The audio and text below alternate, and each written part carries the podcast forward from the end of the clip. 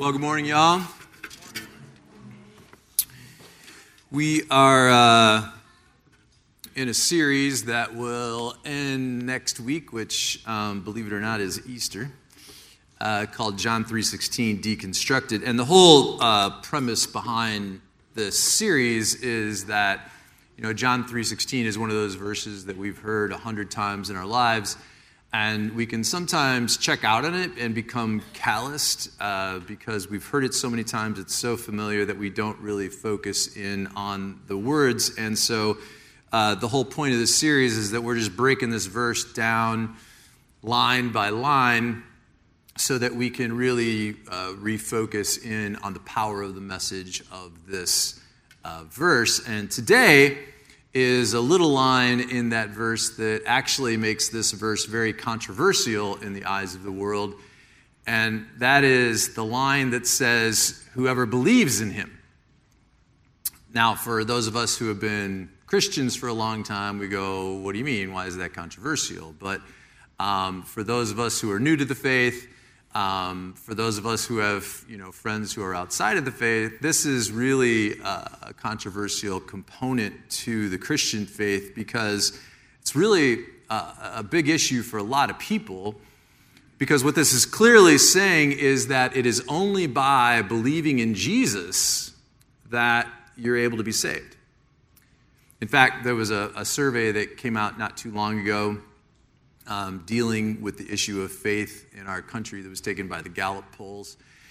And it goes through and it asks all the typical questions that you would expect, uh, you know, in religion is, you know, how many times you go to church and blah, blah, blah. But there was, and I'm not usually surprised, you know, by any of the polls, but there was one question in particular that was surprising to me because it was geared toward people who profess to be Christians, and the response was pretty alarming.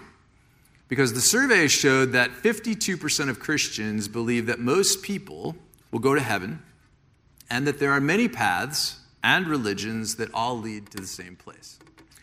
Now, I think that this report shows a growing trend toward religious tolerance to the point that there are people who are holding on to beliefs that actually contradict the very doctrine of the faith that they say that they believe in. Even George Gallup himself was kind of floored with it, and he said, the high degree of religious tolerance reflects in part not only the lack of knowledge of other religions, but also an ignorance of one's own faith. In some polls, he says, you have Christians saying, yes, Jesus is the only way to salvation, and at the very same time, they say that there are many paths that lead to God. It's not that Americans don't believe anything that's troubling. It's that Americans believe everything that's troubling. There is no absolute defining truth. So here's the, the thing, and here's the thing that's probably true, is that, you know, if that survey is correct, there's probably a lot of us here in this room who believe in that same kind of idea. And, you know, in this age of political correctness, it has become more and more prevalent. There has been this ever-increasing cry for religious tolerance, which, by the way, I buy into, I believe in, which basically means that we are to uh, respect the views of people who worship a different God who, or who have different beliefs than we do, which, again, I completely believe in as well, because I think that people use religion as an excuse to be able to justify their racist viewpoints against other people, against other people groups. However, while you can respect other viewpoints, it doesn't mean that you have to believe the same as the other viewpoints that you are tolerating, that you are being empathic for. It, it, if you claim that your belief is the correct belief, are you considered to be intolerant? Is it better to accept religious ambiguity than run the risk of being politically incorrect. I mean, look, I have very close friends of mine who are Jewish and Muslim and Hindu and even atheists. And we all love each other. And we can all sit over a glass of wine and we can talk religion, and we don't get defensive and we don't get into arguments because we have such a respect for each other that, you know, we're just there to exchange ideas and, and beliefs and to share with each other what we believe the truth is. And I don't think that we should be arrogant enough to believe that we corner the market on truth, because faith is way complicated.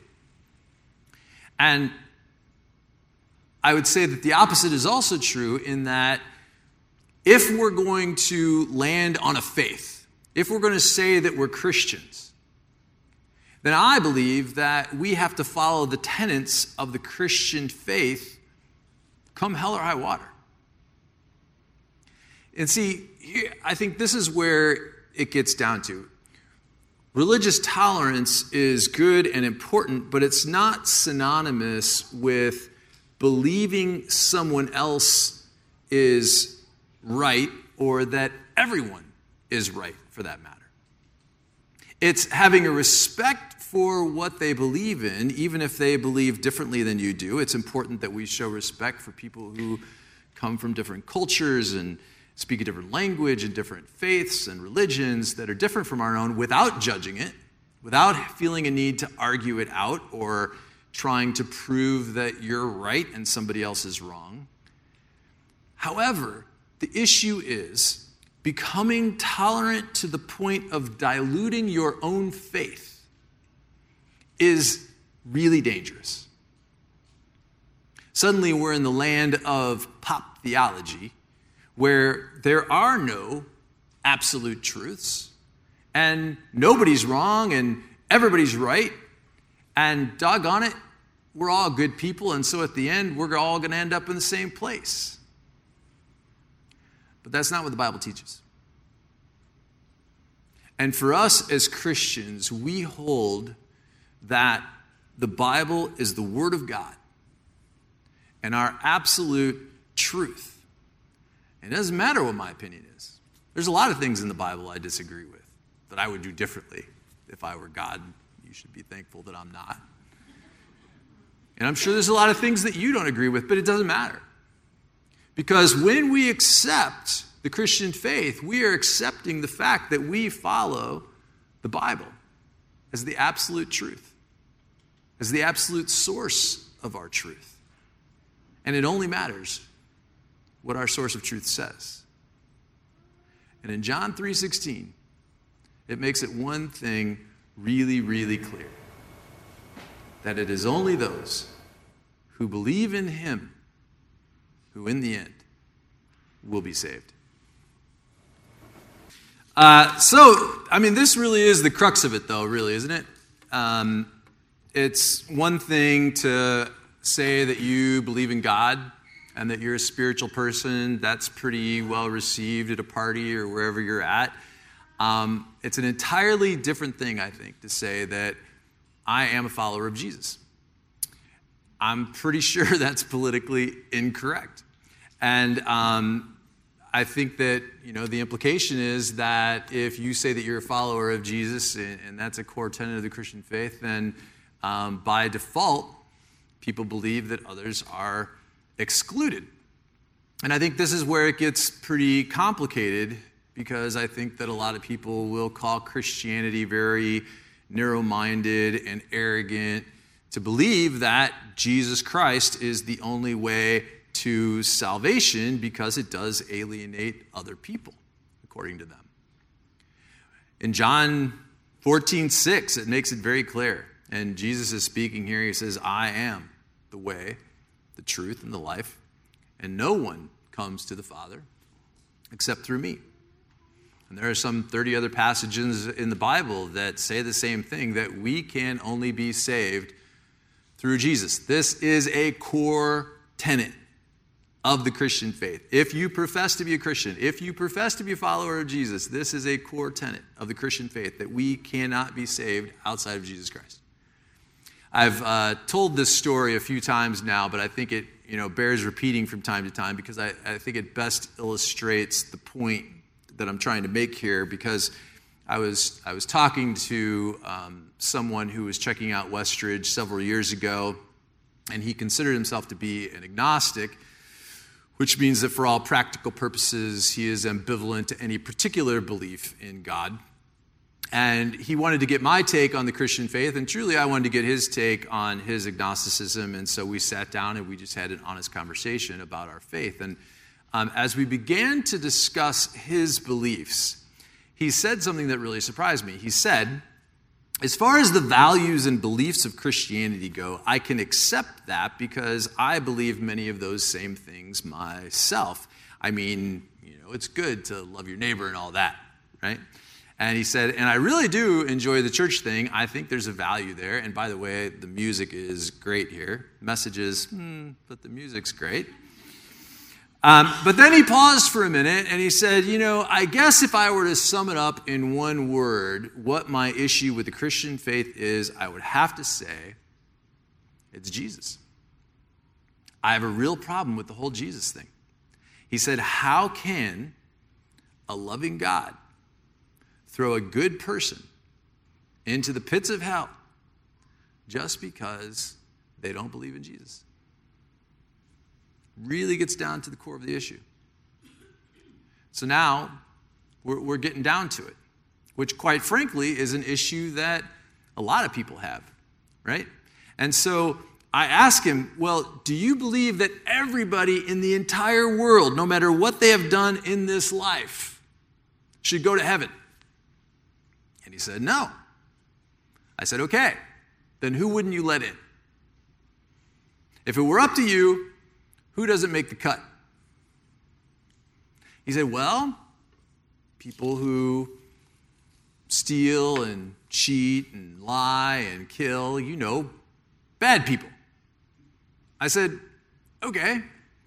Have you ever been classified as a bad person or done any of those things that you've just listed? He said, well, He said, I've certainly done some bad things in my life, but I wouldn't consider myself to be a bad person. I said, okay, fair enough. So we were sitting next to a chalkboard, and I handed him a piece of chalk, and I said, okay, here's what I want you to do. I want you to draw a line down the middle of the chalkboard, and on the top of the line, I want you to write the word heaven, and on the bottom, I want you to write the word hell. And I want you to list out everybody that you know in your life and put them in one category or the other, heaven or hell. He's like, no, I'm not going to do that. He said, that's impossible. I said, well, if you believe, like most people, that good people go to heaven and that there are also people who aren't good enough to get in, where do you draw the line? Is it only those people who can keep it down to just one sin a day? Or should it be maybe one sin a month? We'll loosen it up a little bit. Or maybe just one sin a year. If it's just a sin a year, how many of us do you think would actually not make it in? Because I'm pretty sure that my sin quota is much higher than that. Or maybe then we should draw the line based on how bad that sin that you've committed really is. Maybe that's where we draw the line, right?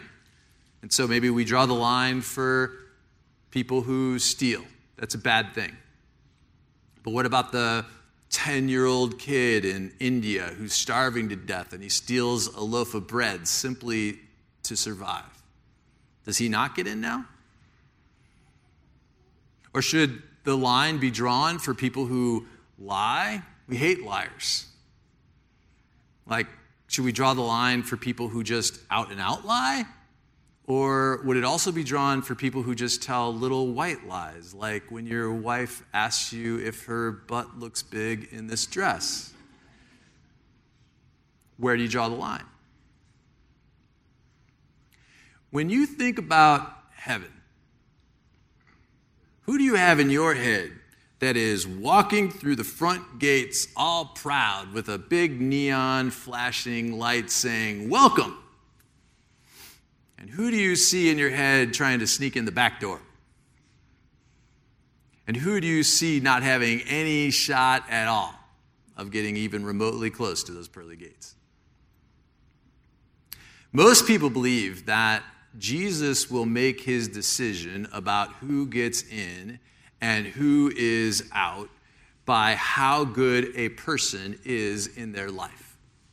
Presumably like a balance sheet, right? All the good things on one side, all the bad things on the other, and when your life comes to an end on that day, you better hope and pray that the good outweighs the bad, or you're in big trouble. But that couldn't be further from the truth. That's not the good news of the gospel. So then, how do you determine who is good enough and who is bad enough? And if I were to put the chalk into your hand, where would you draw the line if it were up to you? Now, before you take that chalk, and with confidence say, oh, I got this. I know who's in and who's out. And you feel pretty good about that. The bottom line is the Bible also teaches us that it's not our place to judge. And one of my pet peeves is when Christians draw that line and they say, man, that person is definitely not getting it. We have no idea. Jesus said, before you start looking at the speck of sawdust in your brother's eye, check out the big old plank in your own. In other words, you got enough stuff in your own life to worry about. Keep your eyes focused on what they should be, which is your own messed up life. We let God do the judging. And I thank God that I'm not the judge. Jesus came to blur the line. He came to change the rules and said, it's not about morality. It's not about comparing ourselves to other people to see whose sin is worse and whose faith is stronger and who's more religious. Not at all. It's not about being a good person because you can never be good enough. You'd pretty much have to be perfect if you wanted to draw the line there. It was Jesus who blurred the lines of what people believed by eating with sinners. Sinners that the religious leaders of his day believed to be those bad people. And there's Jesus enjoying a glass of wine with those people. It was Jesus who blurred the lines by forgiving the woman who was caught in adultery, or the tax collector who stole from his own people. It was Jesus who completely erased the line as he was hanging there on the cross. And he looks over at this common criminal who's hanging right next to him, and he looks at him and he says, surely today you will be with me in paradise. He is the only one who had the power to make that promise. The one belief, the one belief that sets the Christian faith apart more than any other is this. God so loved the world so much that he didn't have the heart to draw a line. But instead, he created a new plan whereby he would not have to exclude anyone. No one would be excluded from the kingdom of God. As Lance talked about last week, that's how God solved the problem of sin. The sacrifice that Jesus made on the cross for those who believe in him and ask for forgiveness, God makes this promise that he will remove your sin from your life as far as the east is from the west. And when that forgiveness hits, it leaves you what? Perfect. Sinless. Not because of anything we've done or not done or because we got it right. It's because of what God has done for us. And that's what the Bible calls grace. And God said, I want you to be with me for all of eternity so badly that I've done everything for you. And all you have to do is accept it. Christianity levels the playing field like no other religion in the world so that nobody can think of themselves as any better than anybody else, so that nobody can judge anybody else. Christianity is the most inclusive faith that I know because God restricts no one from the kingdom of heaven. No matter what color your skin is or nationality, no matter how much money you have or you don't, it doesn't matter what you've done in your past, there are none of us that are good enough to get in. We are all beggars at the door of God's mercy. But Jesus removed the line. And the good news of the gospel is when he said that he would open the door to anyone, everyone who knocks. I just want to make this really clear. The Bible teaches that the entrance requirement to get into heaven is that we have to be perfect. We have to live a perfect life.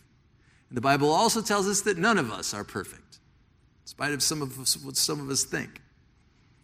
And so there's only one way to remove that sin from our lives. And that is through the forgiveness of Jesus Christ. There's only one reason why we're able to have that forgiveness is because Jesus Christ died on the cross to purchase us a place in heaven. And that sin is the only thing that prevents us from getting into heaven. And so if we don't deal with that sin, if we don't accept God's forgiveness, if we don't accept his grace, we're, by default, we're making a decision. Because that sin not only keeps us blocked from God in this life, it keeps us blocked from God in the next. Everyone is invited, but not everyone accepts. The only people who are excluded from Christianity are those who exclude themselves. And the Bible teaches that God himself does not willy-nilly send anybody to heaven or to hell. That we choose to either accept the grace of God or we choose to reject it. There's a clear choice that is in front of us. And when it comes down to us, when it comes down to it, if we have made the decision to live with God in this world, in this life, then we have made the decision to live with him in the next. But the opposite is also true. If we have made the decision to reject Jesus, to reject God, to reject his grace, to reject his invitation of forgiveness and eternal life, then we've also made a decision to reject that in the next.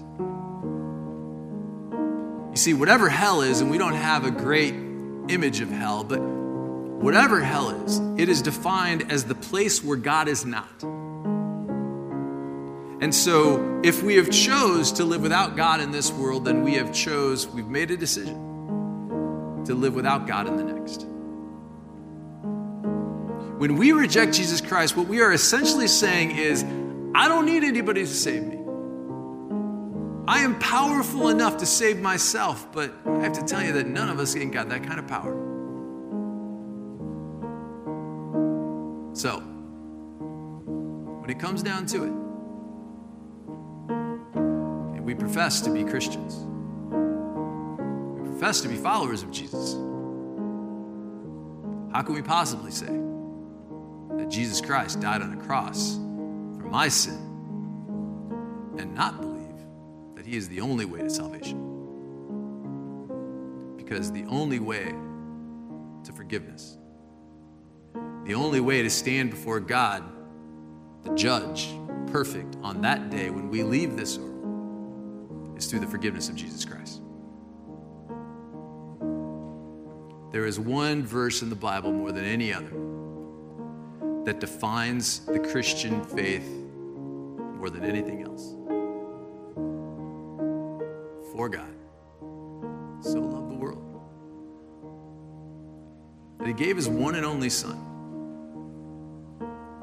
And whoever, whoever you are, from wherever you're from, if you believe in him, you will not die, but instead, you will have everlasting life.